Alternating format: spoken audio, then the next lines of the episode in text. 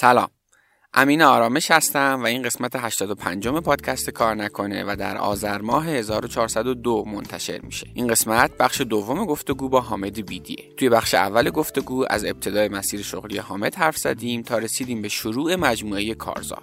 توی این قسمت یعنی بخش دوم گفتگو با حامد در مورد سایت کارزار و اتفاقات مرتبط بهش حرف میزنیم.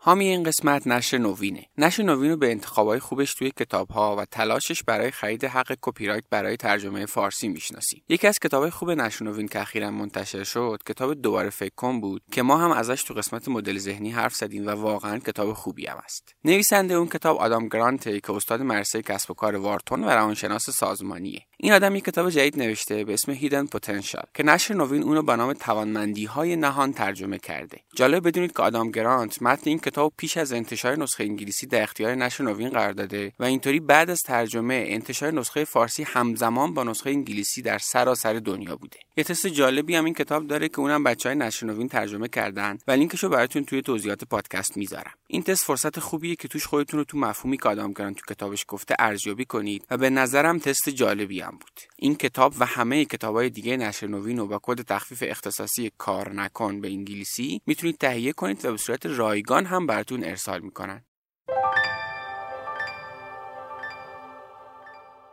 میخوام یه پادکست بهتون معرفی کنم. عادت کردیم که توی پادکست ها معمولا حرفای مهم بشنویم و یا حداقل خود پادکستر بگه قراره تو اون پادکست چه اتفاق مهمی بیفته. اما پادکستی که میخوام بهتون معرفی کنم اصلا اسمش گذاشته عادیو پادی و خودش میگه قراره با لحن نرم و راحت توی قسمت‌های مختصر و مفید به مرور مسائل روزمره آدمای عادی پادی بپردازه و حتی به صورت تعاملی از صدای مخاطباش برای به اشتراک گذاشتن تجربه‌هاشون کمک میگیره. عادیو پادی مثل یه مجله رادیویی شادی و غم و چالش‌های زندگی معمولی رو به صورت غیر معمولی ورق میزنه و سرگرممون میکنه. دیگه مطلب علمی به درد بخور، موزیک، خاطره بازی و اینا هم داره. مثلا توی اپیزود صدای ترازو با لحن طنز به چالش‌هایی که مربوط به طرز فکرمون، راجب بخور نخورا و اندام دلخواهمون داریم میپردازه و این مسئله رو از نگاه علم تغذیه و روانشناسی مرور میکنه. یا تو صدای جاده کلی مطلب سرگرم کننده و نوستالژیک داره که میتونه همسفر راهتون باشه.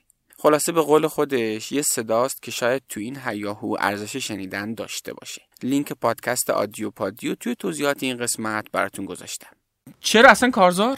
اصلا چی شد که یک آدم غلطی کرد؟ آره حالا غلط کردمشو پیدا نمی‌کنیم. حالا یه آدمی که کار دیزاین کرده داره پروژه میگیره انجام میده، شرکت خودش رو زده و اینا و یهو هم تیم فنیشو جمع می‌کنه مثلا میبره و یه سایت دیگه ای میزنه. چرا؟ ببین اول اینو بگم، زمانی که من به عنوان یه شرکت طراحی داشتم کار میکردم، همش اون فضایی که تو دوران دانشجویی خیلی به من شوق میداد تو ذهنم مونده بود و دنبال این بودم که یک انگار میدونی همون میگن سرش بوی قرمه سبزی میده یه همچین حسی. و یه کارایی هم کردم، اتفاقا یه کمپینی رو انداختیم به اسم کمپین من طراحم. یه سایت پتیشنی بود، دغدغه‌های طراحا نوشته شد و اونها اومدن امضا کردن و این خودش یه کامیونیتی ایجاد کرد. هر سال بزرگترین همایش‌ها رو بدون اینکه از جایی بودجه بگیریم مبتنی بر کار داوطلب‌ها و همین امضا کننده این مال سال 94ه. 94 به بعد توی برج آزادی، برج میلاد، مرکز همایشی صدوسیما پروژه بزرگ برگزار می‌کردیم و بین کامیونیتی دیزاینرها، بعد معمارا، طراح‌صنعتی‌ها اینا هم اومدن وسط. خودت اونر کار بودی برای این کارا؟ جالبه چون آخه میخوای بازش کنم میخوره. آره چون مثلا این خودی جالبه که ببین این کار بزرگ انجام دادن یه دل بزرگ هم میخواد. این از کجا اومده بود؟ یعنی اینم آره بذار اینم به نظر هرچند من تو خیلی از گفتگوام اینو اشاره کردم، شاید برای بعضی از بچه‌هایی که منو میشناسن تکراری باشه، اما خب طبعا برای مخاطب شما میتونه پوینتایی داشته باشه. و چون یه جایی هم این سوالتا، یعنی سوال بعدی پرسید، اینکه چجوری یک مرکز طراحی، یک شرکت طراحی وصل شد به یک پروژه مثل کارزار. این وسط یک فعالیتی از جنس کنشگری صنفی شاید این دوتا رو وصل کنه. خب سال 94 من به عنوان یه طراح دیگه با تجربه مدعی شرکتمو داشتم و خب زنگ می‌زدن آقا مثلا برای فلان طرح بزن بیار، حالا ما اگر بپسندیم پولشو میدیم. من اینجوری بودم برو تو کی، من مثلا بیا اینجا مثلا با 10 تا طراح دیگه بشینید با مدیرمون صحبت کنید، هر کدومتون بهتر مثلا طراحی کردید مثلا جلو مدیرمون اونو مثلا انتخاب می‌کنیم پوستر مثلا تبلیغاتیمون بزن. خیلی برخورنده بود مثلا این رفتار برای من و اینو در داغرو هم داشتم می‌نوشتم، گاهی اوقاتم یه توییتی می‌کردم اینا. بعد دقیقاً یه روز به ذهنم اومد که بیام اینا رو توی لندینگ پیجی بنویسیم و پایینش بنویسیم که اگر شما موافقید بیاین امضا کنین، یه سری تاثیرسازی هم بذاریم. خانمم تاثیرساز همسرم، بهش گفتم آره یه همچین کانسپتایی رو تاثیرسازی کن. توی یه روز این لندینگ پیج رو آوردیم بالا، اسمش هم گذاشتم من طراحم، یک کاراکتری براش خلق کردیم، آدرسش من طراحم داتایار هنوزم میاد بالا. و آخر هفته ای بود دیگه توییت زدم، توییت نبود تو فیسبوک بود اون زمان، تو فیسبوک نوشتم که آره این پروژه رو ما راه انداختیم، شنبه تکمیلش میکنیم و امیدوارم که مثلا باعث بشه که طراحا جدی‌تر گرفته بشن. شنبه بعد از ظهر 1000 نفر امضاش کرده بودن و این وایرال شده بود توی فیسبوک. ما هم سریع، هنوز ریسپانسیو نبود تو گوشی‌ها و هم ریخته، سریع درستش کردیم بالا پایینش و اینها و اینجوری بودیم که این چه پروژه‌ای شد، یه عالمه پیام و کامنت و اینا. بعد من گفتم اوکی یه هماندیشی طور یه جلسه‌ای بذاریم، ساختمون یه جلسه یه سالن جلسه‌ای داشت مثلا 30 نفر گنجایش داشت، اونجا بذاریم اینا رو دعوت کنیم بیان مثلا که فکر کنیم چه هدفی دنبال می‌کردین کمپین. دغدغه‌های شغلی طراحان رو مطرح کرده بودیم و ایدمون بود که اصلا شعارش این بود که من طراحم لطفاً شغل من رو جدی‌تر بگیرید یا جدی بگیرید یا همچین چیزی. بعد گفته بودیم مثلا یک بدون پیش پرداخت طراح دلیل نداره کار کنه، دو مثلا حق امضا باید داشته باشه، نخواین که مثلا امضاش نداشته باشه، سه طراحه که محل جلسه و زمانش رو باید تعیین کنه، فکر نکن چون شما مدیری رئیسی مثلا شما یک طرف ماجرات مهم، یا همچین چیزی دیگه به عنوان اینکه یه طراح سنف را انداختی مثلا، یه همچین چیزی مثلا. بعد اولش من متن رو یه جوری نوشتم که هم طراحی گرافیک رو در بر بگیره هم طراحی وب و اینها رو. بعد تو امضا کننده دیدیم کلی معمار هست، کلی طراح لباس، طراح صنعتی، طراح نمیدونم جواهرات، طراح فلان، همه اینا این دغدغه رو دارن. چقدر جالب. یه ایمیل زدیم به اینا گفتیم بیاین یه نشست هماندیشی بذاریم و اینا اومدن ثبت نام کردن و مثلا ظرفیتش 40 نفر 50 نفر در از نیم ساعت مثلا 40 نفر 50 نفر پر شد. تلفن دفتر ما زنگ میزنن تو رو خود ما هم میخوایم چه خبره، چه اتفاقی داره میفته دیگه. ما که این چیز رو دیدیم، یه مؤسسه فرهنگی بود که اونجا باهاش همکاری داشتیم، گفتم اینجوری اینا، گفت خیلی فرصت خوبیه، ما میتونیم براتون سالن فرهنگسر اندیشه رو بگیریم اگر فکر میکنی انقدر طرفدار داره. من گفتم فکر میکنم اینجوری که ما تو نیم ساعت انقدر تیکت دادیم، البته رایگان بود تیکتمون، احتمالاً بیشتر بشه. سریع کاراش انجام دادیم و اعلام کردیم، گفتیم آقا این جلسه مکانش عوض شد، اینجا فرهنگسر اندیشه. 450 نفر شرکت کردن تو این رویداد از شاخه‌های مختلف دیزاین، برای رویدادی که سخنرانش اصلا اعلام نکرد، اصلا سخنران نداشت.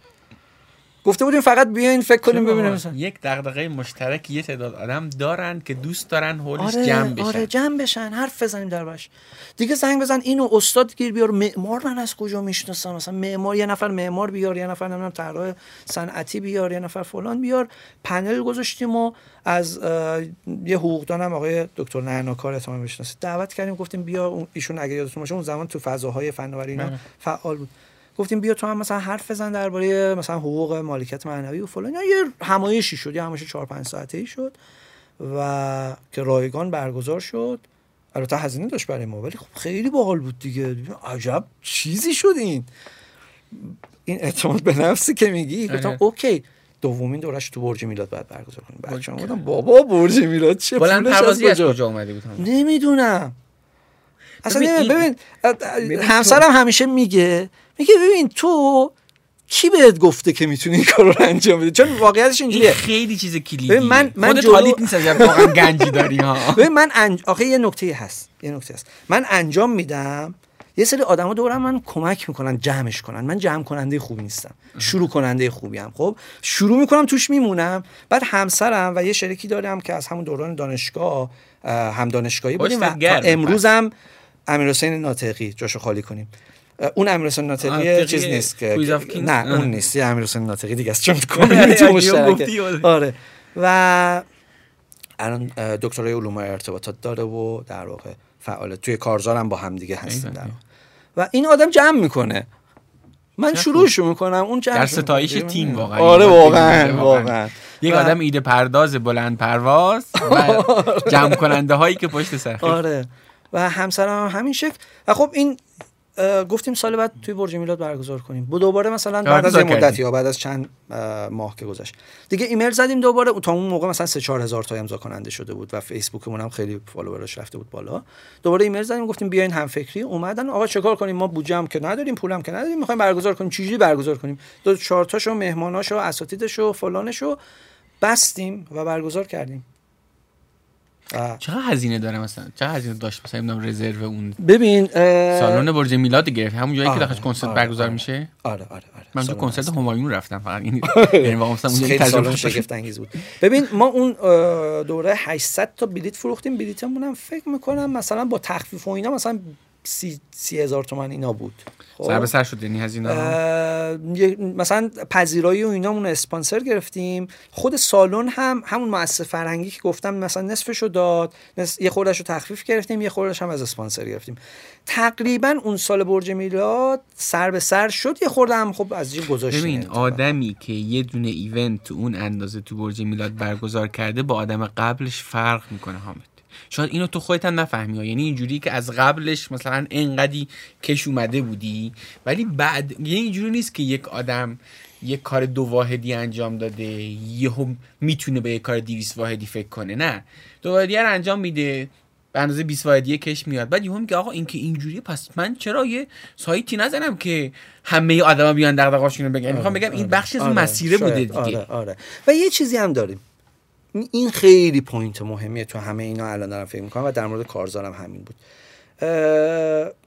اصلا آدم ایدئالیستی نیستم. یعنی ببین همون سال برج میلاد یه تیم داوطلبایی جمع شدن، بعد این میگفت آره باید مثلا ایونت پلنینگ کنیم، فلان کنیم، کوچ تد بگیریم، اینا رو آموزش بدن، نه خیلی آبروریزه، بعد اینجوری من گفتم آها بریم انجامش بدیم. و این باعث شد اتفاقا خیلی از من دلخور بشن و تا امروز هم خیلی ها سر همین زاویه دارن با من. آقا فلانی فقط میزنه بره.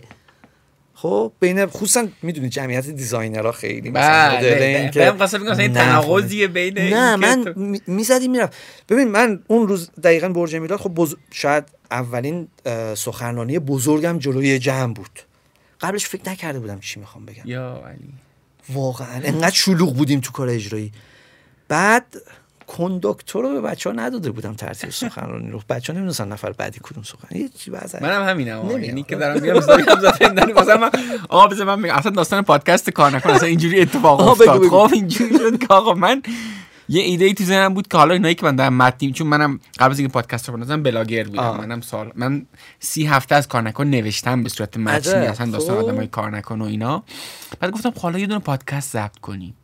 خب آدم اهل کار نکن، آدمی که این سلمان هم اتاقی تو خوابگاه آدم اهل کار نکنه. آفرین. چطور ضبط کنیم؟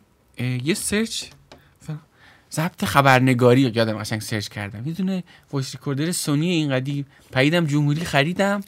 فردا پس فرش دفتر سلمان بودم، نشستیم بدون میکروفون. یعنی فقط یه دونه حالا شاید آدمایی که رفتن قسمت‌های اول کار نکنه میشن دارن فوش میدن بهم، ولی یه دونه وایس ریکوردر بدون میکروفون و شروع کرد 5-6 تا قسمت اول همینجوری ضبط شده. همینه. آفرین. و امروز 120000 نفر توی کست باکس دارن میشن دیگه، که اگه شروع نشده بود الان امروز اینجا این اتفاق نمیافتاد. و من اون آدمایی که اون سال میگفتن که نه اینجوری باید باشه اونجوری باید باشه، خودشون میبینم که هنوز کاری نکردن. من یه شعاری دارم تو سر کلاس من همش میگم کمالگرایی خر است.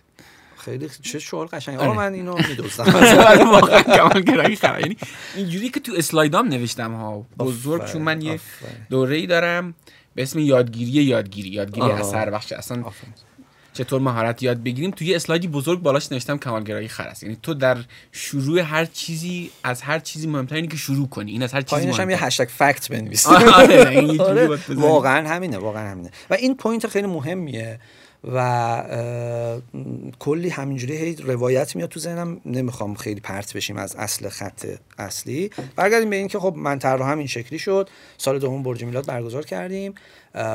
سال سوم دیگه خیلی اعتماد به نفس رفت بود بالا. گفتیم گرونترین سالن تهران کدومه؟ گفتم مرکز همایش صدوسیما. بعد گفتیم بریم اونجا، کاری نداره که. و اونجا برگزار کردیم و چه اتفاقی افتاد و اسپانسرها هم دیگه گنده شده بودن، اسم نمیبرم ولی واقعا برندهای خیلی مطرحی مذاکره و گفتیم با این اسپانسر و اینجوری پول سالن که در میاد، تازه بعدش هم میتونیم دبیرخانه دائمی کمپین رو بندازیم، کلی ایده و اینها.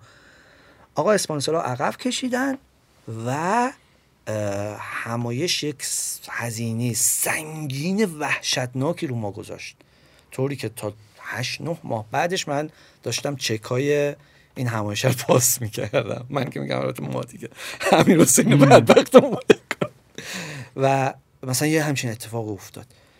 بعد ما اینجوری بودیم که آقا ولش کن دیگه، این که نمیشه که اینها. سال 4 و یه سالن خیلی ارزونه چیزی گرفتیم و اینا، گفتیم فقط در همین حد که چون خیلی میگفتن که برگزار میشه برگزارش کنیم دیگه، و برگزارش کردیم و چقدر استقبال شد از اون برنامه، چقدر فیدبک مثبت گرفتیم ازش و خیلی دوباره یه انرژی به ما داد.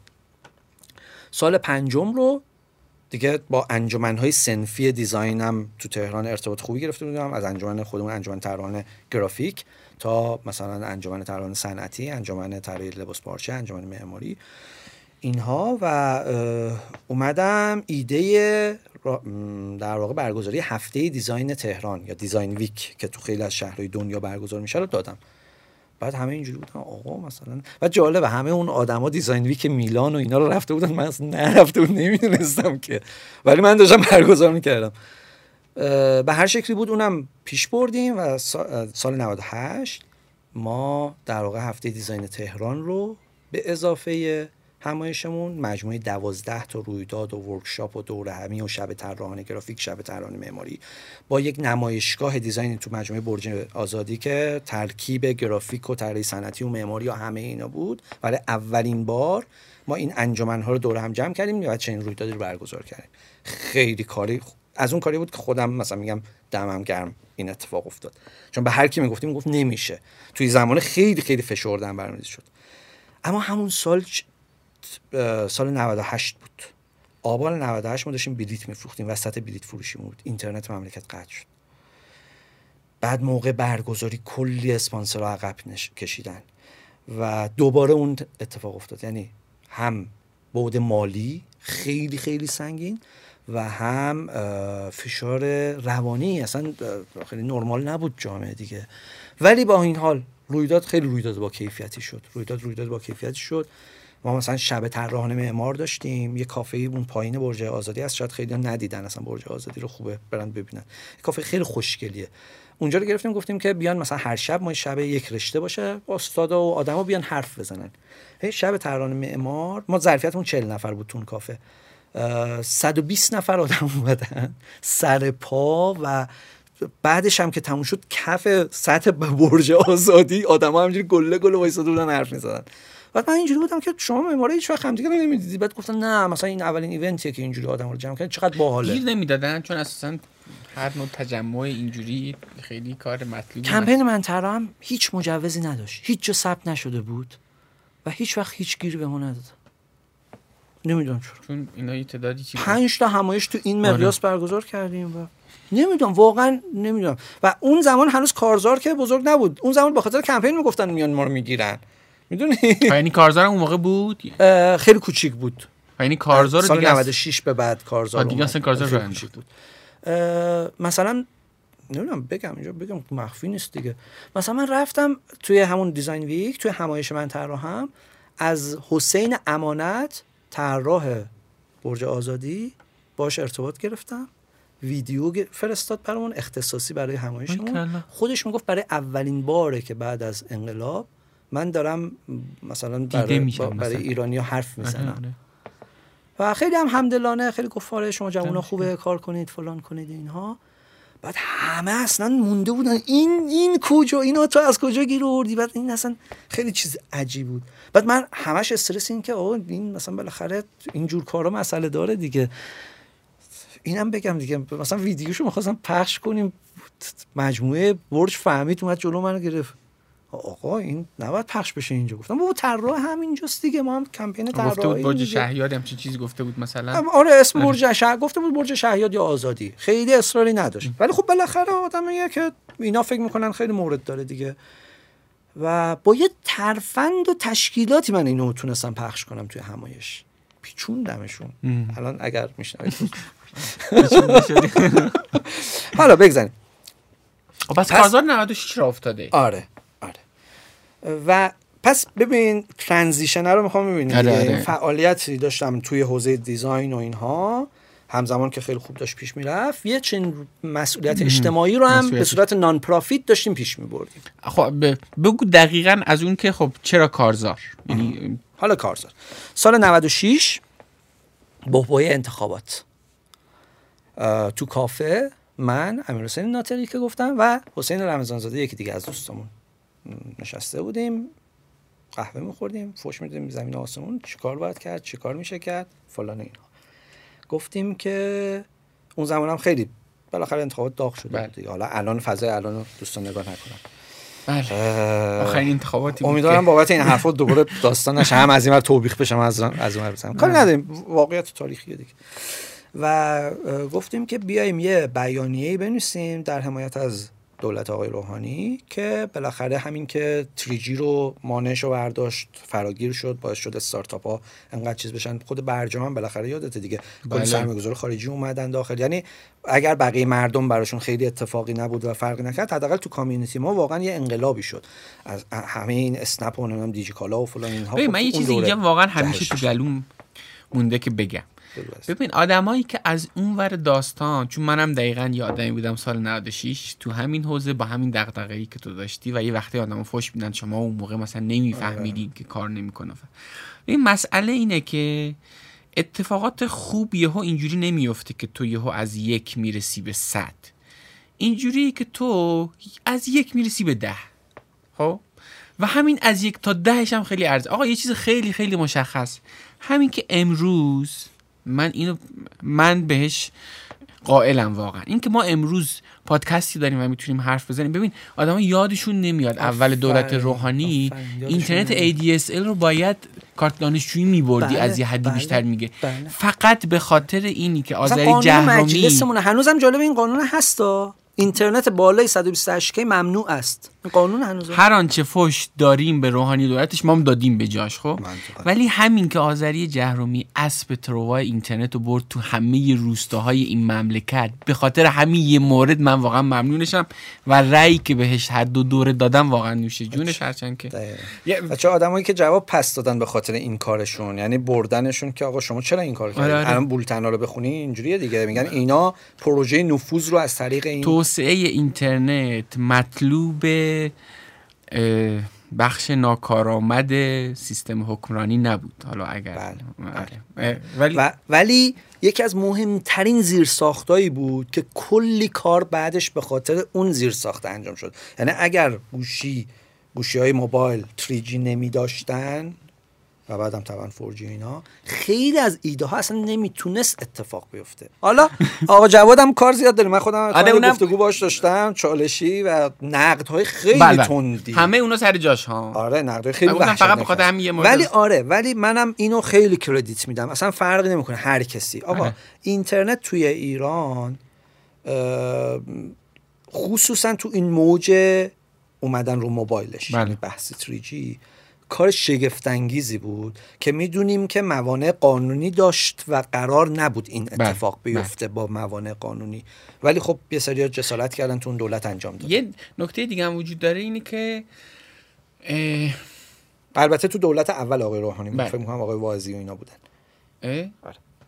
البته فکر کنم تو زیر ساخت شبکه موبایل و یه بخش خیلی خوبشو آره آقا جواد انجام داد. ببین این واقعا این حاجی جواد به خاطر این کانتگرامش بس که کول من این وقتایی داره میگم چنین چیزی تو ذهنم هست، همش میگن حاجی. ببین این فکر کنم یه بخشیش هم مال اینه که آدم‌ها برای قضاوتشون دوست دارن که دیگران رو سیاه و سفید ببینن، ولی واقعیت اینه که اون 1 تا 10 که بخشی از 1 تا 100، ببین بازی اینجوری نیست که یک آدم سفیدی میاد از 1 تا 100 میبره. آدم سیاه و آدم سفید وجود ندارد.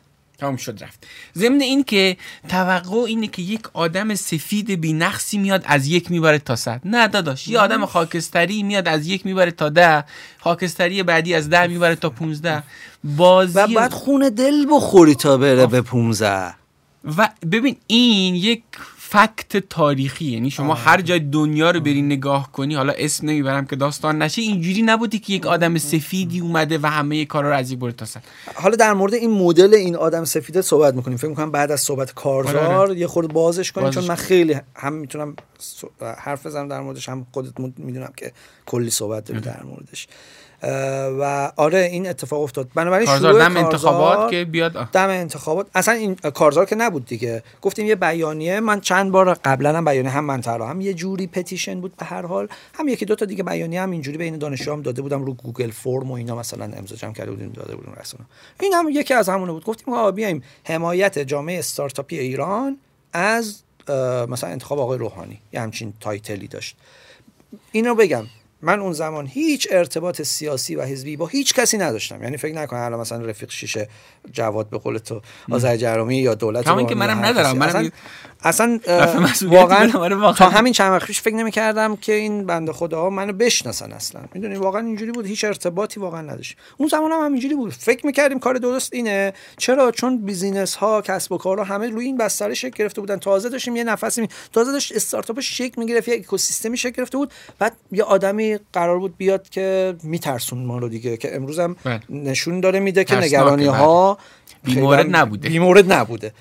و خب این اتفاق افتاد، این بیانیه رو نوشتیم. بعد من گفتم بچه‌ها این همیشه هم ایدم این بود که حتما یه سایت ایرانی باید باشه، چون قدیم‌تر سایت داشتیم برای پتیشن ایرانی، یه سایتی بود به اسم پرشن پتیشن، مال مجموعه پرشن بلاگ بود.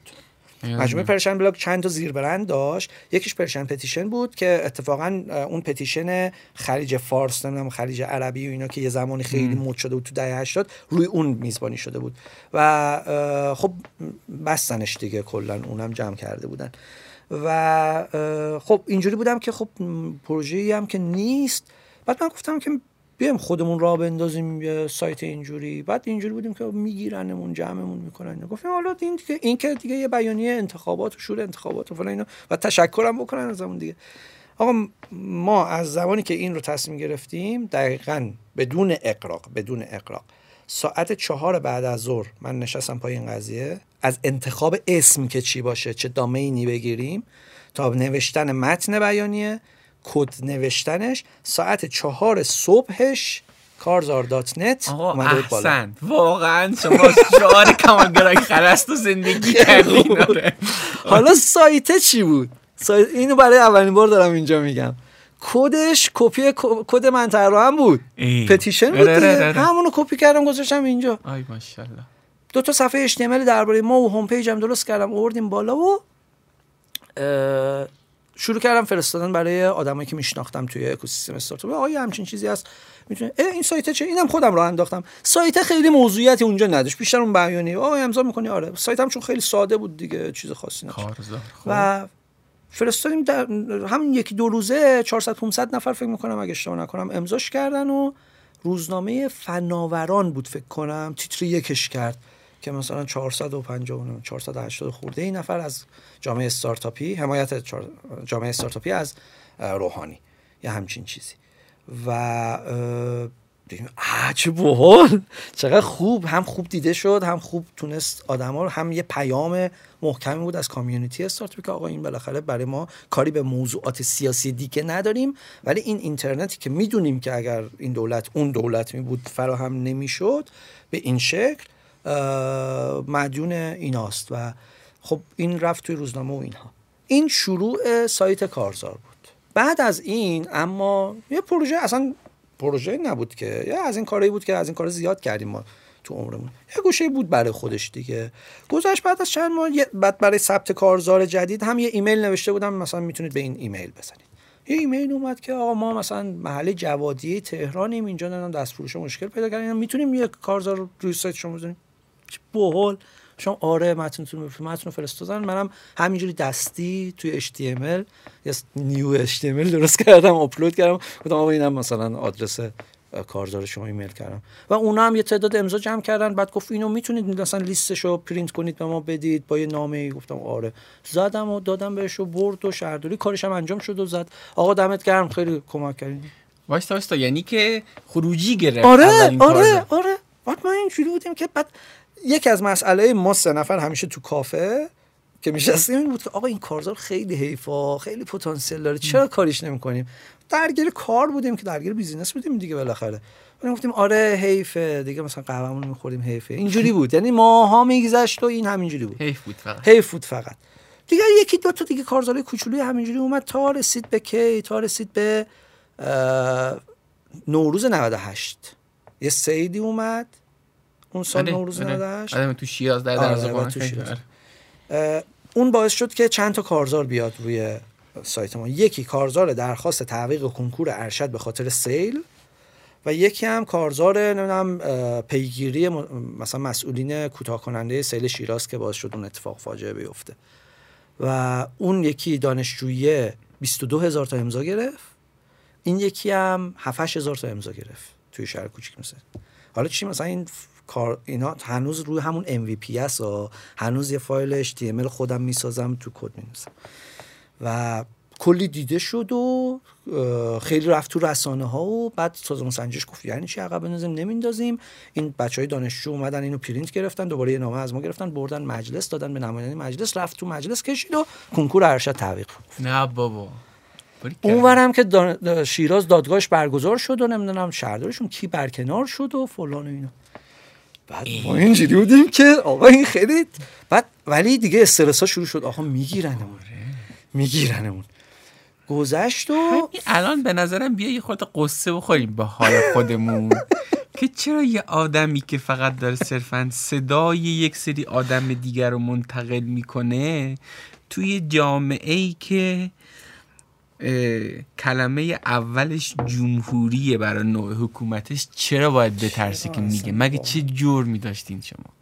چقدر سخت آخه مثلا مطالبه هم جنسش مگه چیه؟ آره واقعا چرا اصلا این ترس چرا باید باشه؟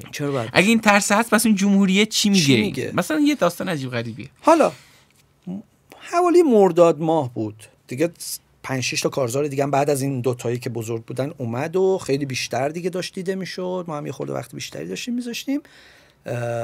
یه روز سایت بالا نیومد. چی شد؟ فیلتر شد. خب دیگه گرخیدیم دیگه، گفتیم خب دیگه بالاخره اومدن بگیرن. یکی دو ماهی که دیگه چرا خاموش جایی هم چیز نکنم، گفتیم که آقا بذار ببینیم خبری میشه. دیدیم نه خبری هم نشد و بعد کجا فیلتر کرده نمیدونیم، از کجا پیگیری کنیم، دیگه از این بپرس از اون بپرس اینا. در نهایت گفتن که یه کارگروهی از تحت اون کارگروه تعیین مصادیق محتوای مجرمانه اون جای فیلترینگ دیگه.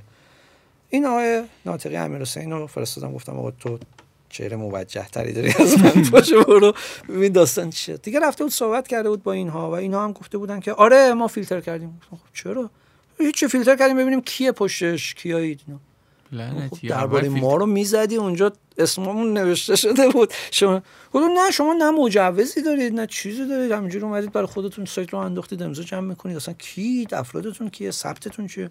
ما گفتیم هیچی یا سایت دیگه. گفتن نه اینجوری نمیشه. گفتن برید سایت ساماندهی وزارت ارشاد اونجا اطلاعاتتون رو ثبت کنید، نمیدونم اینماد بگیرید، نمیدونم توی سایت ساماندهی خود قوه قضاییه ثبت کنید که اگه حکمی چیزی براتون اومد اونجا بتونید ببینید به دستتون برسه و اینها تا بعد ببینیم چی میشه. باشه ما از اولش هم قرار نبوده مثلا اینجا کار اپوزیسیونی عجیب غریبی بکنیم، اینا قرار بوده تو همین چارچوبایی که میدونیم ستامون هم تو ایرانیم و کاملا هم اسممون هم نوشته بودیم از اول که اگر یه جایی چیزی باشه مسئولیتش بپذیریم و این کارا رو هم انجام دادیم. و تقریبا فکر می‌کنم آذر 98 اگه اشتباه نکنم اینا بود که دیدیم سایت میاد بالا، یعنی بدون اینکه اصلا ابلاغ شدن و اینا هم هنوز هم همینجوری فکر می‌کنم اصلا نداریم. سایت اومد بالا باحاله. خب منم درگیر همون برگزاری اون همایشه بودم که گفتیم و اون حال و هوای اون سال و اینا.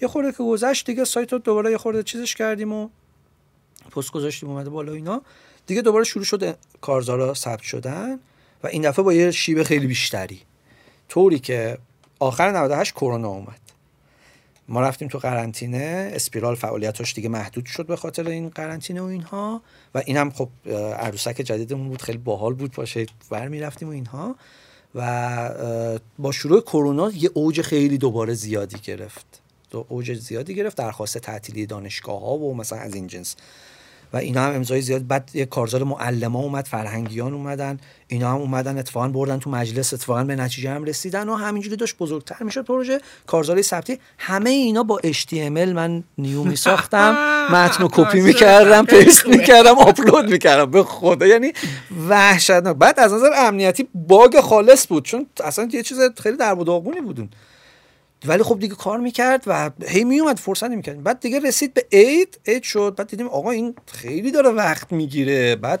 پروژه داره جدی میشه، بعد اصلا این کد دیگه نمیتونه اینجوری. مثلا ما الان چه میدونم 100 تا کارزار داریم، همه نیو اچ تی ام ال من درست کردم، نمیشه که.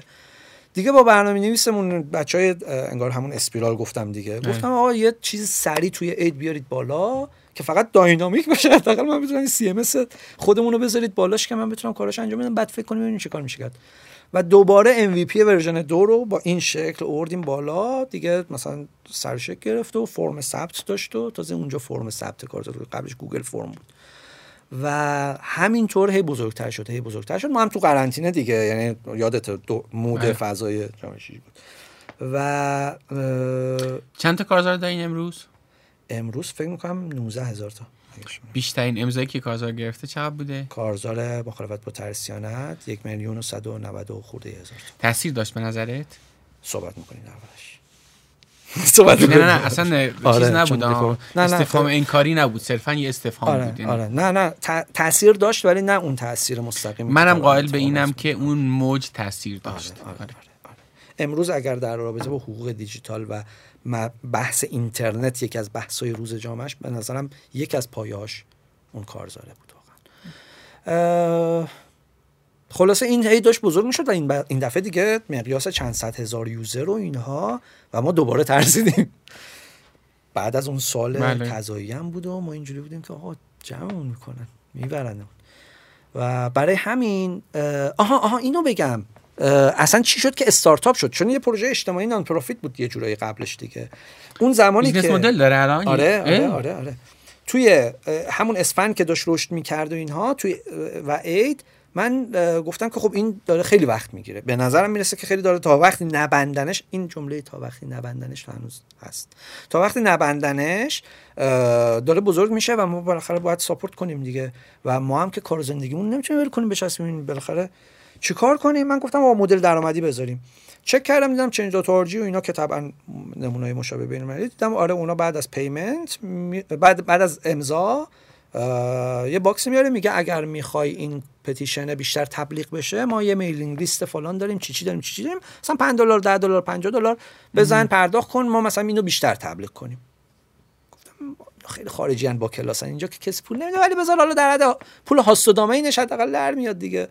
منم یه لینکی گذاشتم به یکی از این پرداختیارا، خیلی باز دوباره MVP و با یه شرایط ناجوری، و بعد دیدم داره پیمنت میشه. بعد ما اونایی که پیمنت داشتن رو مثلا دستی میذاشیم تو صفحه اصلی و اینا مثلا که بیشتر دیده بشه. بعد دیدم نه این مدل، بالاخره من کارم و شغلم اینه دیگه، یعنی حرفم اینه. سری گرفتم گفتم نه این بیزینس مدل قرار کار کنه. درسته الان پول خیلی کمی داره ولی این میتونه کار کنه و اسکیلبل هم است. سریع اومدم نشستم به دیگه طراحی کردن و باز طراحی کردن فرایند اون پرداخت و پیمنت و یو ایکس رایتینگ‌ها رو بهینه کردن و کداش هم زدیم و دیگه آوردیم بالا نسخه بعدی رو و دیدیم آره داره کار میکنه، داره کار، آره داره پول میاد. و مثلا اون زمان ماهی مثلا 20 میلیون تومان 30 میلیون تومان پیمنت داشت، ولی ما خب میگفتیم پول چیکار کنیم، نمیتونیم نیازم به کمک داشتیم، یعنی 3 نفری صبح تا شب روی این پروژه بودیم، ولی گفتیم که کسی رو استخدام کنیم فردا میبندنش دیگه، این که نمیتونه نبندنش، بعد نمیتونیم تعهد بدیم اینو. یه چند ماهی صبر کردیم، بعد این پولم نگه داشتیم، گفتیم نه خرج نکنیم باشه برای خود پروژه دیگه.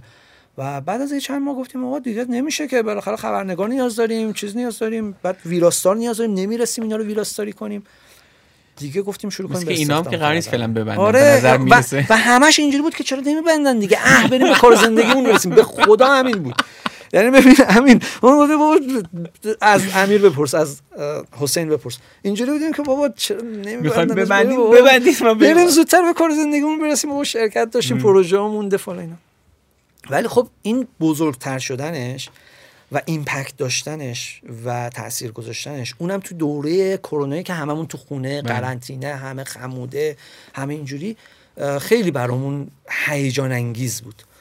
دیگه شروع کردیم گفتیم اوکی آسه آسه نیرو بگیریم دیگه. اول مثلا یه خبرنگار استخدام کردیم، بعد مثلا یه نفر دیگه تسهیلگر، بعد آخه پوزیشن شغلی چی بگیم ما، مثلا جالب پوزیشن شغلی بعدی که استخدام کردیم تسهیلگر کنشگری مدنی یا اول فصل تسهیلگر.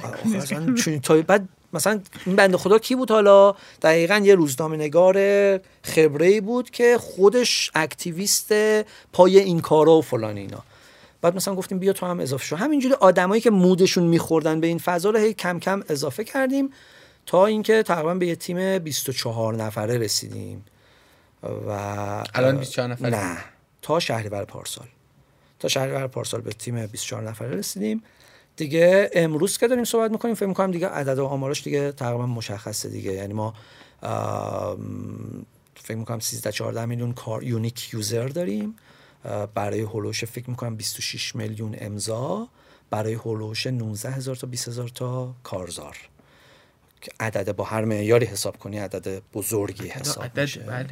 و اسکیل موضوعی اصلا نمیتونی متصور بشی. معمولا کارزار از بیرون با این اصطلاحاً ما میگیم ابر کارزار، با ابر کارزارایی مثل صیانت و حالا چیزایی که تو رسانه‌ها خیلی بولد میشه میشناسنش، در حالی که زیر پوست کارزار کلی کارزارهایی با مثلا 1000 امضا، 500 امضا، 600 امضا ان که مربوط به مناطق روستایی شهر داره کار میکنه. داره کار میکنه. آخ جان چقدر خوب. داره کار میکنه.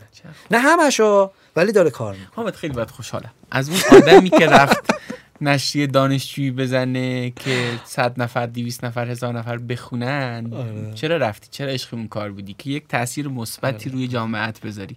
رسیدی به جایی که مهمترین پلتفرم جمع کردن امضا رو داری تو مملکت. خیلی برات خوشحالم. خیلی خدا فقط درد داشت. آره درد داشت ولی اینو گفتم که دردش خود قابل تحمل بشه. تو این مسیر خب خیلی چالش‌های خیلی زیادی اتفاق افتاد. واقعیتش اینه که هممون میدونیم دیگه تو چه کشوری زندگی میکنیم و من نمیتونم قصه‌اشو تعریف کنم. ولی خیلی اتفاق افتاد. از خیلی جاها خواستن، بارها و هنوز. و اونجا تازه فهمیدم چه نهادایی داریم، چه آدمایی داریم، یعنی یه پوزی مثلا طرف زمین از فلانجا زمین این دیگه کجاست، میدونی معمولا آدما معمولا خب دردشون چیه، یعنی مثلا چی میگن، میگی آقا من واقعا چیکاره بیدم، بگو آقا من یکی دیگه اومده کارزار تعریف کرده، یکی دیگه اومده امضا کرده، من چیکارم اینجا. واقعیتش یه خورده این که امروز هنوز برای ما سواله که چرا کارزار نوستن، برای ما که میگم برای خودمون واقعا سواله ها. خب چه نوستن؟ واقعا مثلا اینجوریه که همین هفته پیش دوباره با خانومم نشستیم نزدیک 2 ساعت با هم حرف زدیم درباره این که به نظر چرا کارزار نوستن و نمیبندن هنوز، حالا شاید فردا ببندن چه قپونی بگیرن جمع کنن، ولی واقعا برامون سواله. تحلیل‌های مختلف داریم، فکرای مختلف داریم، ولی میخوام بدونم بگم که این سوالی که احتمالاً 99% مخاطبامون دارن سوال ما هم هست و از این سوال به اینجا میرسن که این از خودشونه که نوستن. آفرین. آره و من درکشون میکنم و منم اگر جای اونا نشسته بودم احتمالاً همین فکر رو میکردم، چون واقعا منطقی نیست دیگه آقا.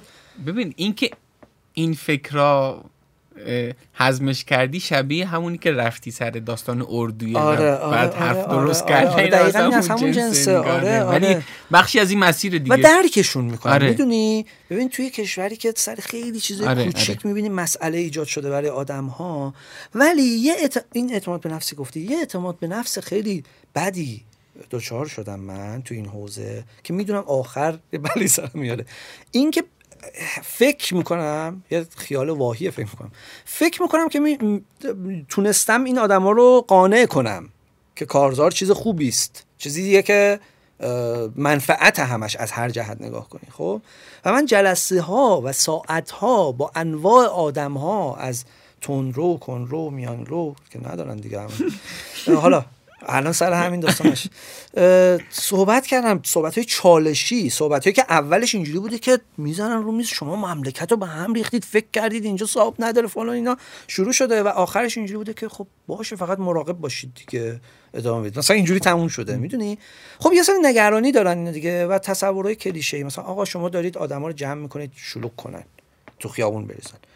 من معمولا اینجوری هم که خب اولا که خب خیابون بریزن رو، این که تو قانون اساسی هم اومد، دو، من اصلا من نمیگم خیابون بده یا خوبه یا هر چی، ولی این یه چیز دیگه است، اصلا ربطی نداره به اون داستان.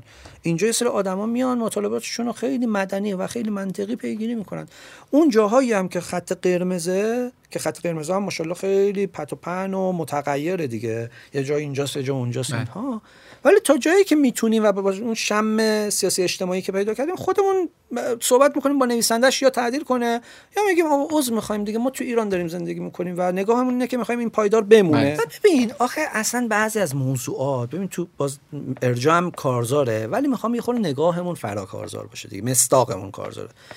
ببین مثلا یه اثر تاریخی ثبت شده یا نشده است، نزدیک روستایی داره خراب میشه، چیز عجیب غریبی هم نیست دیگه، ما خیلی داریم دیگه، مسجد امامزاده است، یه بنای یه چیزی، یه برج تاریخی داره خراب میشه، مردم اون محل و روستا میان یه کارزار امضا میکنن، 1000 نفر امضا میکنن، میبرن به بخشدار، بخشدار فلان، به ما هم نگاه میکنیم، مثلا میفرستیم برای روزنامه، تو روزنامه منتشر میشه، تو روزنامه ببین برای اون محلی، برای اون بخشداره بله ببخشید برگاش میریزه، یعنی میگه او این مثلا این ساختمونی که میپیچوندیم بودجهشو که ترمیم بشه، مرمت بشه یا نگهبان بذاریم براش، الان مثلا روزنامه فلان تیترش کرده. آقا کل دنیا ابزاری که عامه مردم دارن همین صدای اجتماعی دیگه. آره، خود آره.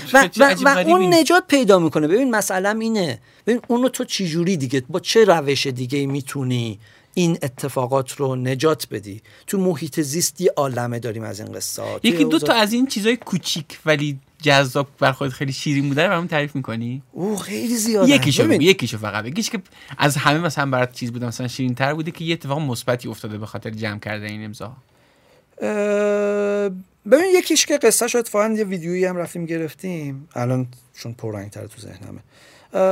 تو یک شهر کوچیکی اطراف گرگان تو دوره کرونا، اینا دستگاه چی بود از ریه عکس میگرفت، یادم رفت، سیتی اسکن. آره سیتی، دستگاه سیتی اسکن نداشتون بیمارستان شهرشون و اونایی که کرونای حاد داشتن باید سوار ماشین میشدن، مثلا یه 30-40 کیلومتر میومدن به گرگان، اونجا مثلا سیتی اسکن، برای یه سیتی اسکن ساده.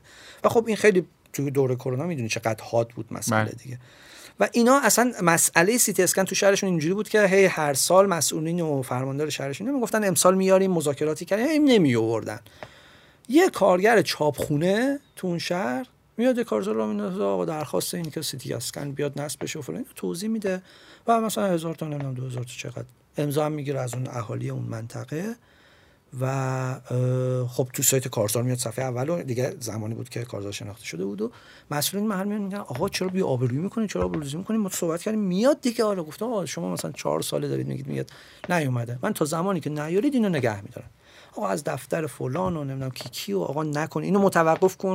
این هم سرتق یا کارگر عادی چاپخونه است، وا میسته میگه نه من اینو نمیارم پایین، ادامه میدم. بعد حتی مسئله تقریبا نیمه امنیتی میشه. میخوام بگم جنس کشور رو ببینید، جنس حکمرانی رو ببینید که مثلا درخواست سیتی اسکن توی شهر کوچیک. و برای اینکه این مسئله قائل به خوابه جعبه داشته تنش آمیز میشده، رفتن دیگه به هر شکلی بوده سیتی اسکن اووردن و در عرض مثلا 2-3 هفته اووردن و تو بیمارستان و دیگه رونمایی کردن و آقای مثلا مسئولم اومد، بله ما سیتی اسکنی که قول داده بودیم فلان اینها. و این کارزار موفق شد. خیلی قشنگ بود قصهش، خیلی قشنگ بود قصهش، یعنی جون آدم‌ها نجات پیدا کرد. ببین خیلی ساده است. ما برای یک فردای خیلی دوره، خیلی ایدئال میتونستن 10 ها نفر اونجا بمیرن و اون اتفاق نیفته، ولی این یک مسئله اجتماعی شهری محلیش رو تونست انجام بده. و مسئولین اون منطقه واقعا زیر سوال رفتن، از مسئولین بالادستی احتمالاً که آقا این چیه، این کارزاری که اومده روزنامه فلان نوشته دربارش، چیه قضیه‌اش؟ یه دستگاه سی تی اسکن ارزه ندارید شما تامین کنید. ببین و به نظرم نکته همینه که ای کاش که واقعا توی کنشگری هامون اینو بدونیم که جاهایی برای اعمال این مطالبه عمومی با وجود همه محدودیت ها هنوز هم هست و اصلا اگه نباشه باید بسازیم.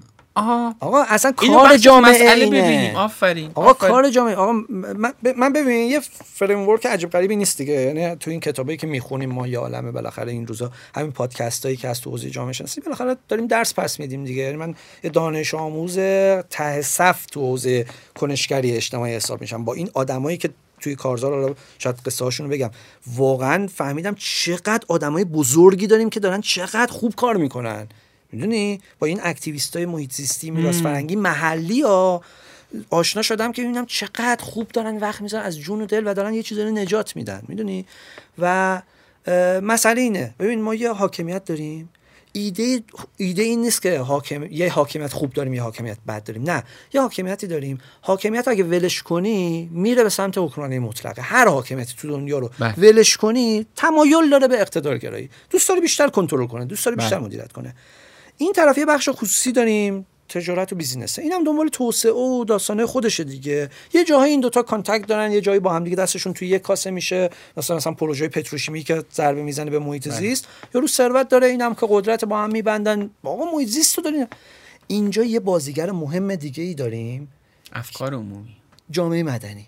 آره، افکار عمومی، جامعه مدنی، که اگر ما میخوایم فکر کنیم که یه روزی قراره توسعه پیدا کنیم، روزی آزادی داشته باشیم، روزی هر چیزی، امنیت پایدار داشته باشیم، توسعه پایدار داشته باشیم، این دوتا با همدیگه یا خود حکومت به تنهایی هیچ وقت به اون نقطه نمیرسه. شما اصلا به ایدئال ترین حکومت رو بیار، آقا حکومت سوئیس رو نمیدونم هر جایی که فکر میکنید میگن، ما رو مسخره میکنن، میگن آقا اینا امضا میکنن فکر میکنن سوئیسه، آقا همون حکومت سوئیس رو بیار تو ایران بذار، خب ولی ولش کن، بعد از 10 سال بیا یه حکومت مطلقه تمامیت خود تحویل بگیر، میدونی؟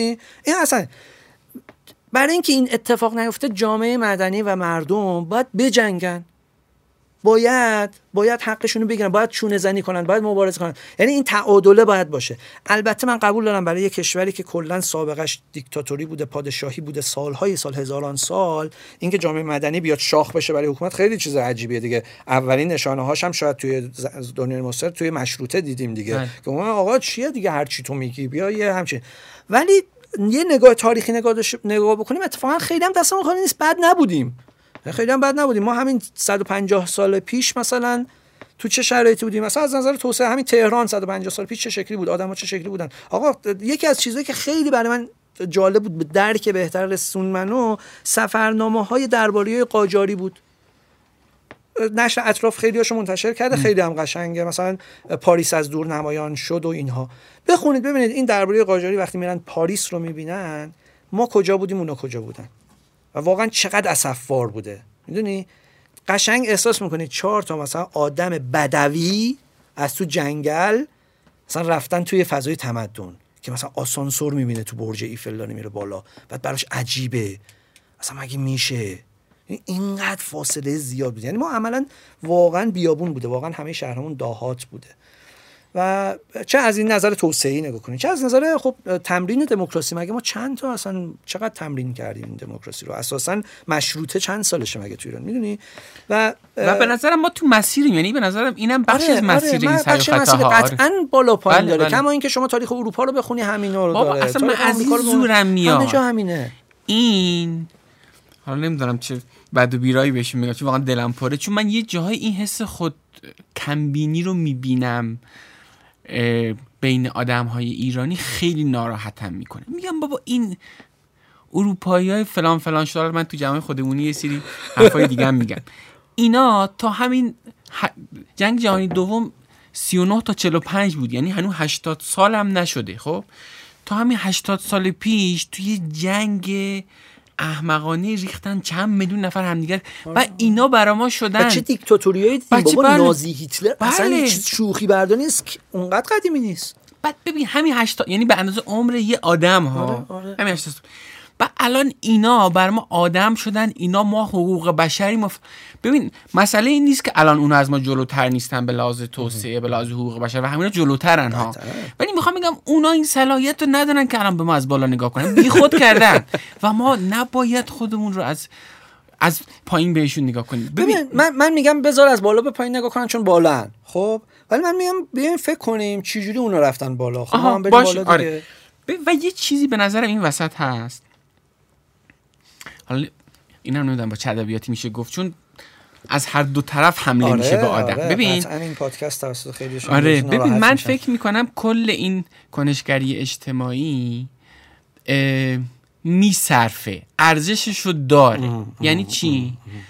ببین من قائل به اینم که مفهوم وطن و وطن دوستی یه مفهوم underrated، یعنی یک کمتر از اون چیزی که ارزش داره تو نظر آدم ها مهم هست. آره. میخوام این قضیه رو توضیح بدم و خیلی هم به نظرم شبیه مفهوم خانواده و روابط انسانی، یعنی بخوام اون وریشو بگم، دستاوردهای شخصی، دستاوردهای مالی و جایگاهی در مقابل این یه مفهوم overrated، یعنی بیشتر از ببین ته اینا این سیستم ریتینگ با چه هدفیه؟ با هدف افزایش کیفیت زندگی انسان که همه ما آدم‌ها آگاهانه یا ناآگاهانه می‌خوایم تلاش کنیم زندگی بهتری داشته باشیم. من ذیل اون دارم حرف می‌زنم، نه هیچ چیز اخلاقیه، نه هیچ گونه توصیه منبری یا هرچی.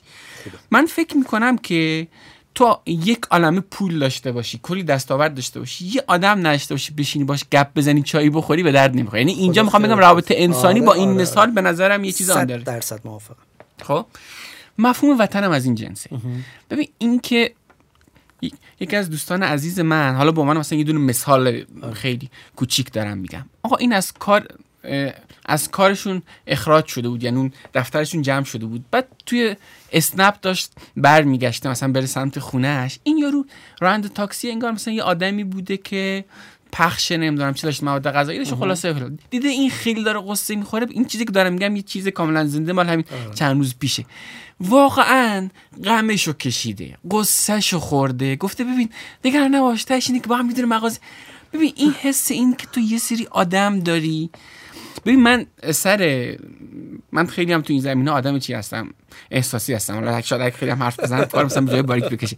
سر کشتی حسن یزدانی و تیلور تو فینال المپیک من واقعا گریم گرفت. خب ولی اون به نظرم غم خوبیه، غم ارزشمندیه، از این بابت که ما انسان‌ها سیمکشیمون طوریه که تعلق به یک جمعی که یه چیزی رو با هم دیگه داریم حالمون رو خوب میکنه، هیچ چیز دیگه ای نه. خب و مفهوم وطن این حال خوب رو داره میده به ما. آره تو پاشی بری 5 سال بعد، 10 سال بعد، شاید به اون جامعه بعدی هم این حس رو داشته باشی و چه بسا نسل بعدی بعد از تو توی کشور دیگه واقعا خوب زندگی کنه. ولی خب این نوع کنشگری، من به نظرم یه ویدیوی چیز شد وایرال شد که این بچهای کنکوریو باشون حرف زده بودن، همشون گفتن ما میخوایم از ایران بریم و اینا. تو یه مثال فرضی فکر کن که همه اینها اینجوری فکر نکنن، همشون اینجوری فکر کنن که داداش کجا بریم، اینجا خونمونه، ما از خونمون که نباید بریم. اگه اینجوری، یعنی یه گیم تئوریه، یعنی که همه آدما اینجوری نگاه کنن بازی جور دیگه‌ای رقم میخوره. اونم برای مفهومی که ارزششو داره، این که داداش اینجا خونه ماست، ما یه سری آدمیم که یه تعلقات مشت، این خیلی حس باحالیه. این نه توصیه اخلاقیه، نه هیچ گونه دفاع از هیچ چیزی، فقط دفاع از کیفیت زندگی انسانیه که ما هر تلاشی داریم میکنیم در این جهته و به نظرم این حس وطن دوستی به اندازه‌ای که مهمه آدم‌ها بهش توجه نمی‌کنن و این بده. آره برای منم وطن این روابط انسانی است واقعیت. یعنی اینجا اگر تا الان مهاجرت نکردم اینه که خب اینجا با آدم‌های بیشتری بهتر و با کیفیت‌تر میتونم تعامل کنم، حرف بزنم، ارتباط و در واقع نشست و برخاست داشته باشم و ظرافت‌های همدیگر رو بهتر میتونیم درک کنیم. میدونی؟ آره دقیقاً. این خیلی مهمه، ظرافت‌های فرهنگی که توی گفتگوی عادی وقتی تو چشتو اینجوری می‌کنی من میفهمم داری چه اتفاقی میفته، ولی شاید مثلا یه نفر دیگه با یک فرهنگ دیگه نه اینجوری نباشه. یه سری ظرافت‌های اینجوری داره. اما یه چیزی که می‌خوام بگم اینه که اون بحث کنشگری اجتماعیه یه جاهای راه حل هستا، ولی اساسا نگاه من اینه که کنشگری اجتماعی راه حل نیست. اون چیزیه که باید باشیم، اون چیزی که یک جامعه رو جامعه میکنه. میدونی؟ یعنی آقا گفتم چی جوریه دیگه، یه حکومتی داریم، ما این حکومت هر کی باشه ما باید اینجوری باشیم. نمیتونی بگی چون حکومت اینطوریه، چون سوئیس نیست پس من ول کن، این مثلا بنایی که داره خراب میشه فایده نداره، خانه از پای بست ویران است. یک از پرتکرارترین کامنتایی که ما میگیریم آقا ول کن شما هم این کار دارید. به نظرم اون عامل ناکارآمدی که باعث میشه تو مجبور باشی امضا جمع کنی برای اون دستگاه سی تی اسکن، بعدش نمیاد از این که تو فکر کنی خانه از پای بست ویران است و تو جمع کنی بری. آره، اینم یه نکته خیلی مهمه. آره 100% آره. ببین یه سری، چون الان خیلی کم شده دیگه این بازیگرهایی که معتقدن که اوکی خانه از پایبست ویران هست یا نیست ولی ما باید رو اعصاب این مسئوله باشیم، اینا خب رو اعصابن دیگه، نویزن، اینا استثناءن. میدونی؟ و این استثناها اگر ساکت بشن و حذف بشن خیلی یکی از بهترین راه‌های حذف اینه که برن از کشور. بله. و اون واقعا مطلوب بشه. و واقعیت اینه که خب راه‌های دیگه حذف هم هست که خب خیلی آسیب‌زاتره و این اتفاق داره میفته زیر پوست کنشگران مدنی فروتنی که هزاران نفر از اینا من دیدم تو گوشه گوشه این مملکت دارن کالای کوچیک کوچیک به شدت ارزشمند دارن میکنن و دارن پیش میبرن، دارن حفاظت میکنن، میدونی وایسادن نمیذارن خرابتر بشه، میدونی شاید حتی خراب بشه ابی نداره ولی داره میگه آن نکنید، نمیذاره.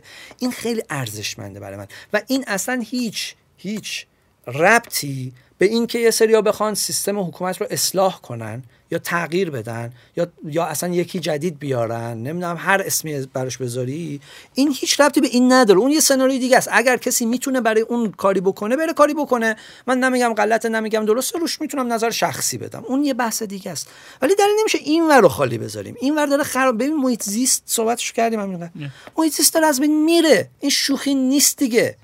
تا 10 سال دیگه 20 سال دیگه که شما بخواید یه کار بکنید تموم شده رفته دیگه. آقا دریاچه ارومیه رو ببینید دیگه. خب و اینجا و مسئله خیلی پیچیده است. ببین یه جاهایی مثل همین پدیده دریاچه ارومیه درسته که حاکمیتی قطعا خیلی مؤثر بوده، ولی این پیچیدگی های اجتماعی داره که من باز مثال دولت سوئیس رو بزنم. دولت سوئیس هم بیاری ستاپ کنی اینجا، شاید یه سری تعارضات اجتماعی زیر پوست شهرهای اطراف اونجا باعث بشه که بازم اون خشک بشه ها.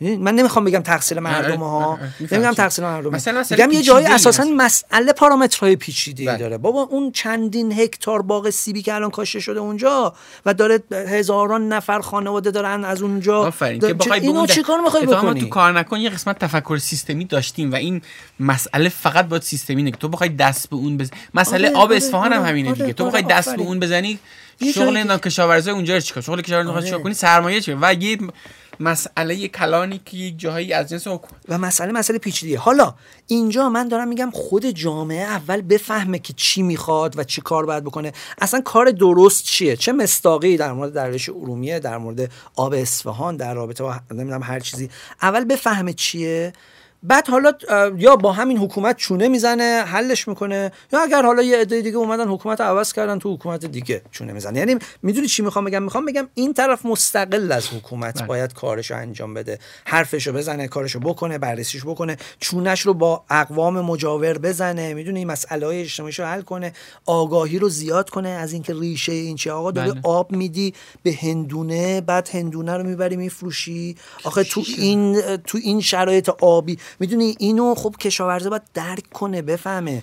میتونم بفهمم که دولت وظیفش اینه که بیاد اونجا مثلا کارآفرینی روستایی را بندازه که اون مجبور نشه بره هندونه بکاره، یه بخشیش اونه. من دارم میگم آره بخشیش اونه، ما بخشی که اون نیست رو چه کار کردیم در موردش. من میگم آقا اگر کارزار یه کاری داره میکنه، نه اینکه کارزار که هیچ کاری نمیکنه، پلتفرمه.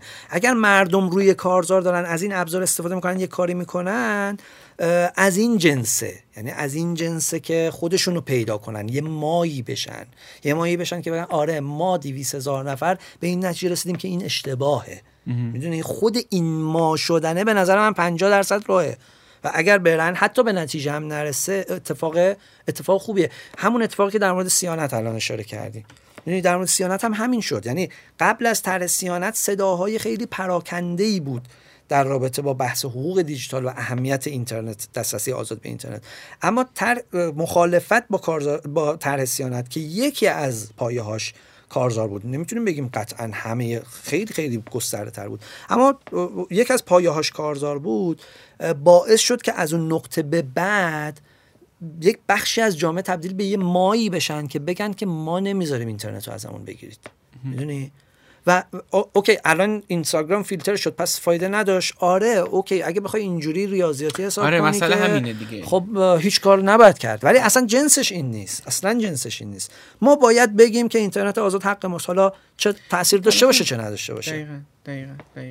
و هر چقدر که باز دوباره من این قضیه رو تاکید میکنم، هر چقدر که آدم‌های بیشتری خسته بشن و کناره بگیرن از این کنشگری اجتماعی، اون آدم ناکارآمده خوشحال میشه از این قضیه. و مسئله اینه که آقا من اینو تو قسمت قبلی هم فکر کنم گفتم، آقا تو 80 میلیون آدمو که نمیتونی بفرستی از این مملکت برن مهاجرت کنن، این واقعا راه حل اصلا مهاجرت که راه حل نیست. ببین مهاجرت که راه حل نیست، مهاجرت یه تصمیم شخصی کاملا به نظرم تصمیم هوشمندانه و در اغلب مواقع درست از نظر منطقی. خب کاری نداریم اصلا، ولی ما یه مسئله‌ای داریم. آره زندگی شخصیت از بوز خیلی، ولی این راه حل نیست. نمیتونیم بگیم آقا وضعیت مملکت اینجوریه چیکار کنیم؟ خب مهاجرت کنیم. نه مهاجرت که راه حل نیست که.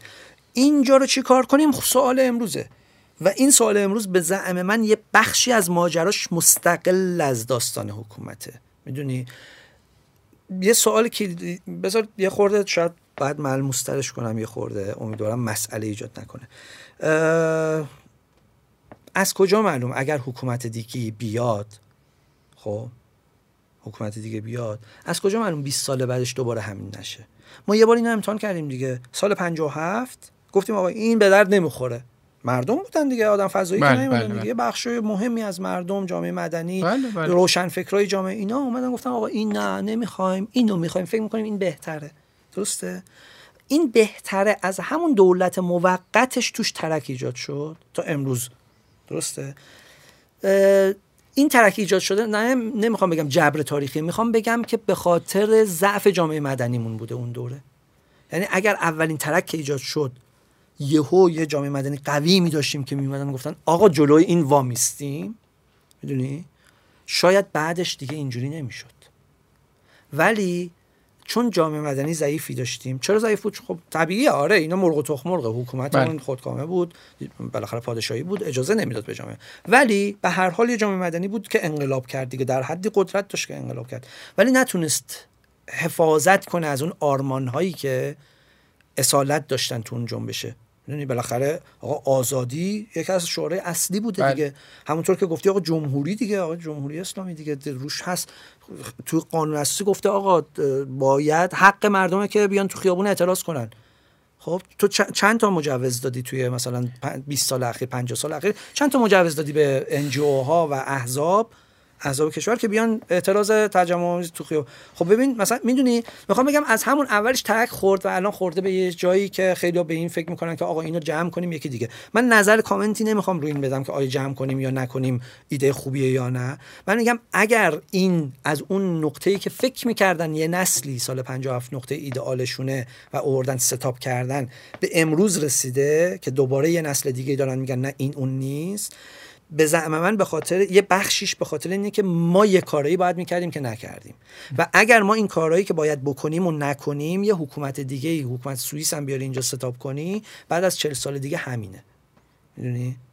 چون فکر میکنیم همون چیزی که گفتی، فکر میکنیم کلیده، فکر میکنیم ما میزنیم آدم سفیده میاد اینجا همه چی رو درست میکنه. قبول دارم آدم سفیده خیلی کارهای موثری میتونه بکنه، ولی این که آدم سفیده چجوری سیاه نشه، تمام آدم سفیدهای کل تاریخ سیاه میشن اگر مردم در مقابلشون کنترلشون نکنن، اگر جامعه مدنی در مقابلشون وانسته.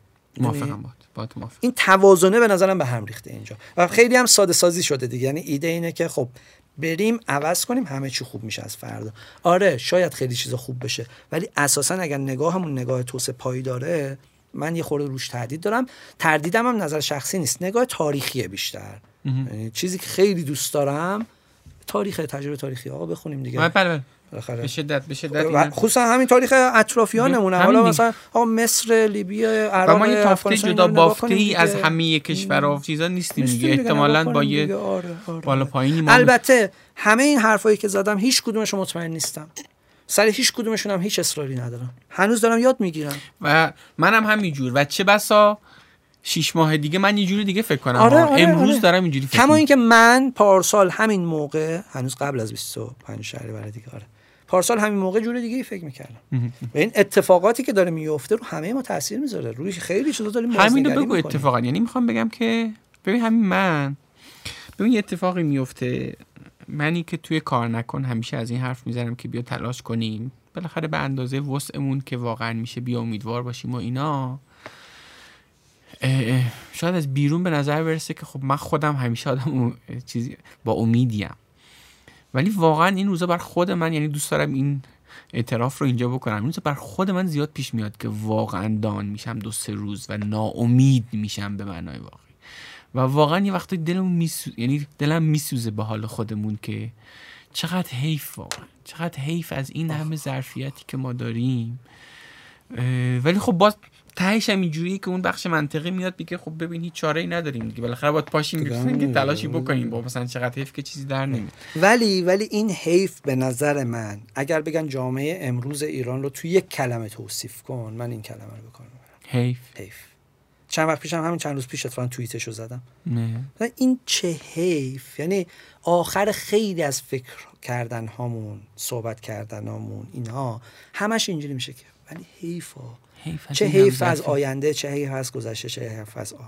یعنی چه کارهایی که میتونست شک بگیره، چه کارهایی که شک گرفت. وقتایی واقعا تصور میکنم، فرض کن واقعا ما یک دولت ملی داشته باشیم که هدفش بیشینه کردن منافع ملی باشه، فقط با ظرفیت گردشگری و اقتصاد دیجیتال ما ظرف 10 سال آنچنان رشد اقتصادی ثبت کنیم که تو همه کتاب‌های اقتصادکنان درس بدن واقعا. آره.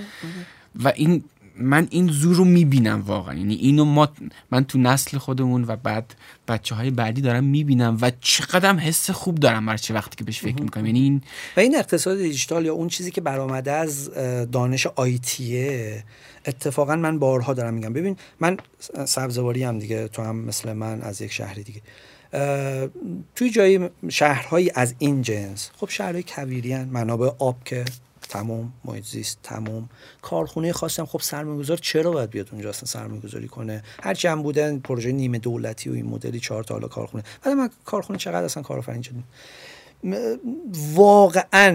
واقعا فکر میکنم که دانش آیتی و مهارت آیتی از چندین لحاظ میتونه برای جوانهای این تیپ مناطق ما که کشاورزی و دامداری دیگه خیلی زیادی نمیتونن داشته باشن اصلا، و از اون شکل سنتی دیگه جامعه فرو پاشید، یعنی از اون شغل‌های سنتی، واقعا میتونه نجات دهنده باشه. یعنی اون بچه‌ای که مثل من، چرا بچه‌ای که خود من، مگه توی آدمی بودم گوشه اتاق توی شهر سبزوار دیگه، با همین اینترنت و اینو سرچ کن، اون سرچ کن، قصه‌ش الان با هم دیگه مرور کردیم. خب این چی بوده غیر از دسترسی به اینترنت و دانش آیتی یا هر چیزی که اسمش رو بزنیم، مهارت. پوینت مثبتش اینه که این دانش فرامرزیه دیگه، دانش بین‌المللیه. بله. یعنی اگر این سقف شیشه‌ای که نیست دیگه، سقف پلوتونی لعنتی، بله، که کشیدن، این مرزی که کشیدن، این جزیره‌ای که کردن ما رو اینقدر بدوی نگه داشته شده، این سیاست‌های خارجی که واقعاً داره کشورت شدیداً عقب می‌رونه. کارت بانکی بین‌المللی نداری، هیچی نداری، می‌دونی. اگر همین موانع ساده نباشه، یک جهش عظیمی تو این زمینه داریم. و این جهش عظیم، ببین الان شهر پدر و مادری من زابل الان داره پیش بینی میشه 4 نیمه‌ها که اونجا منبع آب اونجاست تا فقط 2-3 ماه دیگه آب داره، و داستان آبی که طالبان نمیده رو حتما شنیدی. بله. ما اگر که اون داستان دولت ملی و این داستان اینترنت باشه، اون ببین واقعا رنج فقر آدم‌ها خیلی چیز رنج آوریه و خیلی آدم‌های فقیر هی دارن بیشتر و بیشتر میشن و تو میتونی اونجا این یک وقتایی که من حرف میزنم همیشه با بغض، یعنی میگم ببین تو واقعا میتونی اونجا شغل ایجاد کنی، اون بهتر زندگی کنه. چرا ما این کارو نکنیم؟ چرا اینقدر محدودیت؟ بابا فقر آدم داره با رنج داره زندگی، خیلی چیز دردناکیه واقعا. ولی مسئله حکمرانی الان این نیست دیگه، دنبال یه ماجراجویی دیگه است، اصلا یه جای دیگه داره دنبال داستان می‌گرده. این بده. ولی اوکی، من میگم اون بده و هر کسی میتونه خوبش کنه یا تغییر بده، هر چی، اصلا من هیچ چیزی ندارم روش، نکته اینجا ندارم، نمیتونم هم داشته باشم. ولی من دارم میگم اوکی، پس آیتی باید یاد بگیریم. اوکی، آیتی یاد بگیریم. آیه برنامه نویس، تو چه اینجایی، چه مهاجرت کردی. من اصلا توقع دارم، من طلبکارم از بچه‌ای که میرن میخوان بگن آقا چه دلیل داره. نه، دلیل منطقی نداره، هیچ چی نیست، فقط همینجوری به اونان رفیق. یا تو پا میشی میری اونور، کلاس آنلاین بذار، اینجا آموزش رایگان بده به بچه‌های دانش آموز. بله دیگه، همین کارو بکن، اصلا هیچ کار دیگه نکن. نمیخواد هشتگ بزنی برای من، نمیخواد شورای ائتلاف فلان تشکیل بدی برای من. عصبانی میکنه آدم. آقا بذار این همه بچه‌ها الان اینترنت هنوز اینا نتونستن کامل قطعش کنم خدا رو شکر دیگه. هنوز هست، هنوز که هست. از این بستر چقدر استفاده کردیم، جامعه مدنی چقدر استفاده کرده، ایرانیان خارج از کشور چقدر استفاده کردن از این بستر فوق العاده اینترنتی که میتونن آموزش بدن، میتونن احیا کنن و میتونن اون قصه‌ای که تعریف کردی، دانش آموزایی که سر تا سر این مملکت هستن، بچه‌ای که هستن، چرا دانش آموز هستن، جوونی که کار نداره، آقا یه دوره میاد تخصص میگیره، یاد میگیره، میره کار میکنه دیگه. دیدیم تو این فضاها اتفاقا خیلی سریع میشه رشد کرد. یعنی تو کافیه یه همتی داشته باشی، 6 ماه یک سال وقت بذاری میتونی وارد بازار کار بشی. خب این کارو بکنید، این کارو بکنید. و این اتفاقا یکی از اون مسئولیت‌های اجتماعیه. میدونی یه چیزی بگم از کتاب کمونیسم رفت ما ماندیم و خندیدیم، یه جوری حرف خود جالب میزنه آخرش، میگه بعد از اینکه فروپاشید شوروی و فلان و اینها، بعد تازه یه نقل به مضمون میکنم، میگه تازه فهمیدیم که او تازه باید بشینیم کار کنیم. یعنی تا قبل از اون میگفتن چرا اینجا اینجوری، بابا مملکت اینا کمونیستیه دیگه، چرا این اینجوریه، کمونیستیه دیگه، چرا این کیفیتش پایینه، کمونیستیه دیگه. بعد کمونیسم که رفت دیگه توجیهی برای این که این چرا کجه نموند. چرا کجه؟ خودمون کج داریم میسازیم، میدونی. بعد نشود اصلا این یه جور عوض کرد ماجرا رو که یه بخشی از ماجرا هم این بوده که خودمون هیچ کار نمی‌کردیم، می‌شستیم میگفتیم کمونیسم دیگه، ولش کن. این چیزی که بارها ما تو کارنکن در موردش حرف زدیم و من واقعا فکر میکنم که نفت یک بلایی سر فرهنگ کاری آدم‌های ایرانی هم آورده که تازه بعد از اتفاقات نفت چرا کار کنیم دیگه، نفتو بفروشه دولت پولش بده. ولی من ببین، من یه وقتایی یک دلیل امیدواریم. ببین اصلا من به نظرم امید حاصل اینه که تو بین جایی که هستی و جایی که مطلوبته، یعنی نگیم که ما حاصل این خیلی تاثیر پررنگ داره که تو ببینی آقا چقدر اون دستیافتنیه. میدونی شاید من اگه توی کشور دیگه با یه شرایطی، حالا اسم نمیبرم که بعدن چی نشه، داستان نشه و خیلی دور بود، به نظرم این حس ناامیدی یه خورده توجیه پذیرتر بود. ولی الان من به نظرم دستیافتنی میبینم یک آینده یک خوب رو. همینی که به نظر من امیدوار بودن منطقی، یعنی این که من دارم میگم اینجوریه. من تو ببین تو نسلی که این همه، من به نظرم آدم حسابی ما خیلی داریم تو ایران. آره. و این خیلی جای خوشحالیه برای من. خب میگم با این همه آدم حسابی زیر ساخت فراهم بشه، ما آتیشش میزنیم. یعنی چیزی که من دارم واقعا این اتفاق منم معتقدم. بحث به نظرم خیلی جذاب، تهم ندارم. میتونیم تا 10 ساعت دیگه حرف بزنیم. 2 ساعت و نیم داریم حرف میزنیم واقعا. آره انتصاف فکر می‌کردم یه رو 20 دقیقه اول. و اینکه من هر سوالی بوده پرسیدم. اگه فکر می‌کنی چیزی جا مونده، حالا شاید خوب باشه مثلا 2-3 تا کتابی هم که روی ذهنیت خودت خیلی تأثیر گذاشته، خاصه کتاب‌های اجتماعی رو، چون یه کتابی هم نام بردی، من مثلا به ذهنم رسید یه فقط 2 تا کتاب، یعنی خیلی هم صداش زیاد نباشه که آدم برن سراغش. نه اینجوری که نمیتونم مثلا رتبه بندی کنم بگم اول اینو حق داشته، ولی مثلا میتونم 2 تایی که حالا این روزا شاید بیشتر دارم بهش فکر میکنم و مثلا بخوام نام ببرم، یکیش که کتاب کنشگری جمعی و روایته، به نظرم کتاب خیلی خوبیه.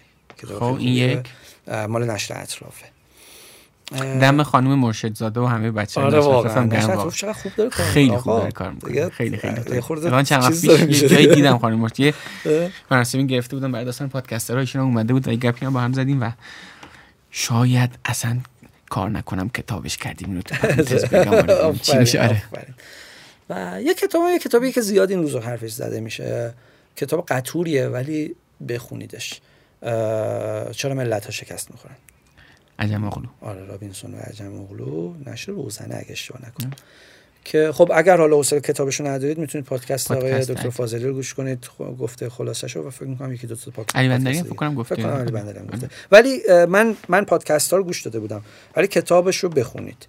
چرا؟ چون کتاب یه خوردم زیادی ها، خیلی زیادی مثال میزنه، مثال تاریخی و این حتی در حد اذیت کننده است. خب تو این روایت‌ها این مثال تاریخی رو برمی‌دارن که اصل مطلب گفته بشه. اتفاقا من میگم به خاطر مثال تاریخیش بخونید. یعنی وقتی مثال تاریخیشو میفهمی که چی به چیه و چه اتفاق میفته. یه کتاب دیگه هم اجازه میدید بگو. الان گفتم ما چگونه ما شدیم. بله زیبا کلام. آره شاید چهره محبوبی این روزا نباشه آقای زیبا کلام. ولی این کتاب رو بود نقد بخونید، بعدش نقدش کنید. ولی کتاب رو بخونید. این که واقعا چرا عقب موندیم فکر می‌کنم اونجا خیلی خوب صورت بندی شده. علاوه همه نقد‌انگیزی بکنم. من اتفاقا اون کتاب رو خودم خوندم و دارمش و به نظر منم قابل توصیه است. مرسی بابت این پیشنهادات کتاب. سوالی حرفی چیزی دیگه مونده در انتها که بخوای بگی؟ والا نه دیگه، فقط این که نمیدونم کی کارزار میبندن، نمیدونم چرا نوستن. میدونم از خودشون نیستم، ولی میدونم که باشون حرف میزنم و میدونم که با همه آدم ها حاضرم حرف بزنم و شاید یک فرق من با خیلی‌های دیگه این باشه. به نظرم این به واقعیت و واقع گرا بودنم خیلی نزدیک تره. آره خیلی نگاه واقع بینانه ای دارم دیگه. آره. اینم هست. ما توی جبهه‌ایم سر این قضیه. آره. مرسی. دمت گرم. مرسی واسه گفتگو. خیلی خوب. چه گفتگوی قشنگی بود. کلی از روایت‌های تو من کلی کیف مخلصم. مرسی از تو که اومدی. خسته نباشی. خداحافظ. سلامت باشی. خب این از قسمت 85 کار نکن که بخش دوم گفتگوی من با حامد بیدی بود. منتظرم نظرات شما رو در مورد این گفتگو توی کست باکس یا یوتیوب کار نکن بخونم. اینکه اساساً کامنت بذارین برای هر محتوایی که دنبالش میکنین خیلی حس خوبی میده به اون فردی که داره محتوا رو تولید میکنه. دریغ نکنین این کار رو، چون کلی باعث دلگرمی میشه. دمتون گرم. ممنونم از شما که همراه کار نکن هستید و به دیگران هم معرفیش میکنید و ممنونم از حامیان این قسمت، نشر نوین و پادکست عادیو پادی. مثل همیشه امیدوارم شما هم داستان کار نکن خودتون رو بسازین و یه روز از داستان شما بگین.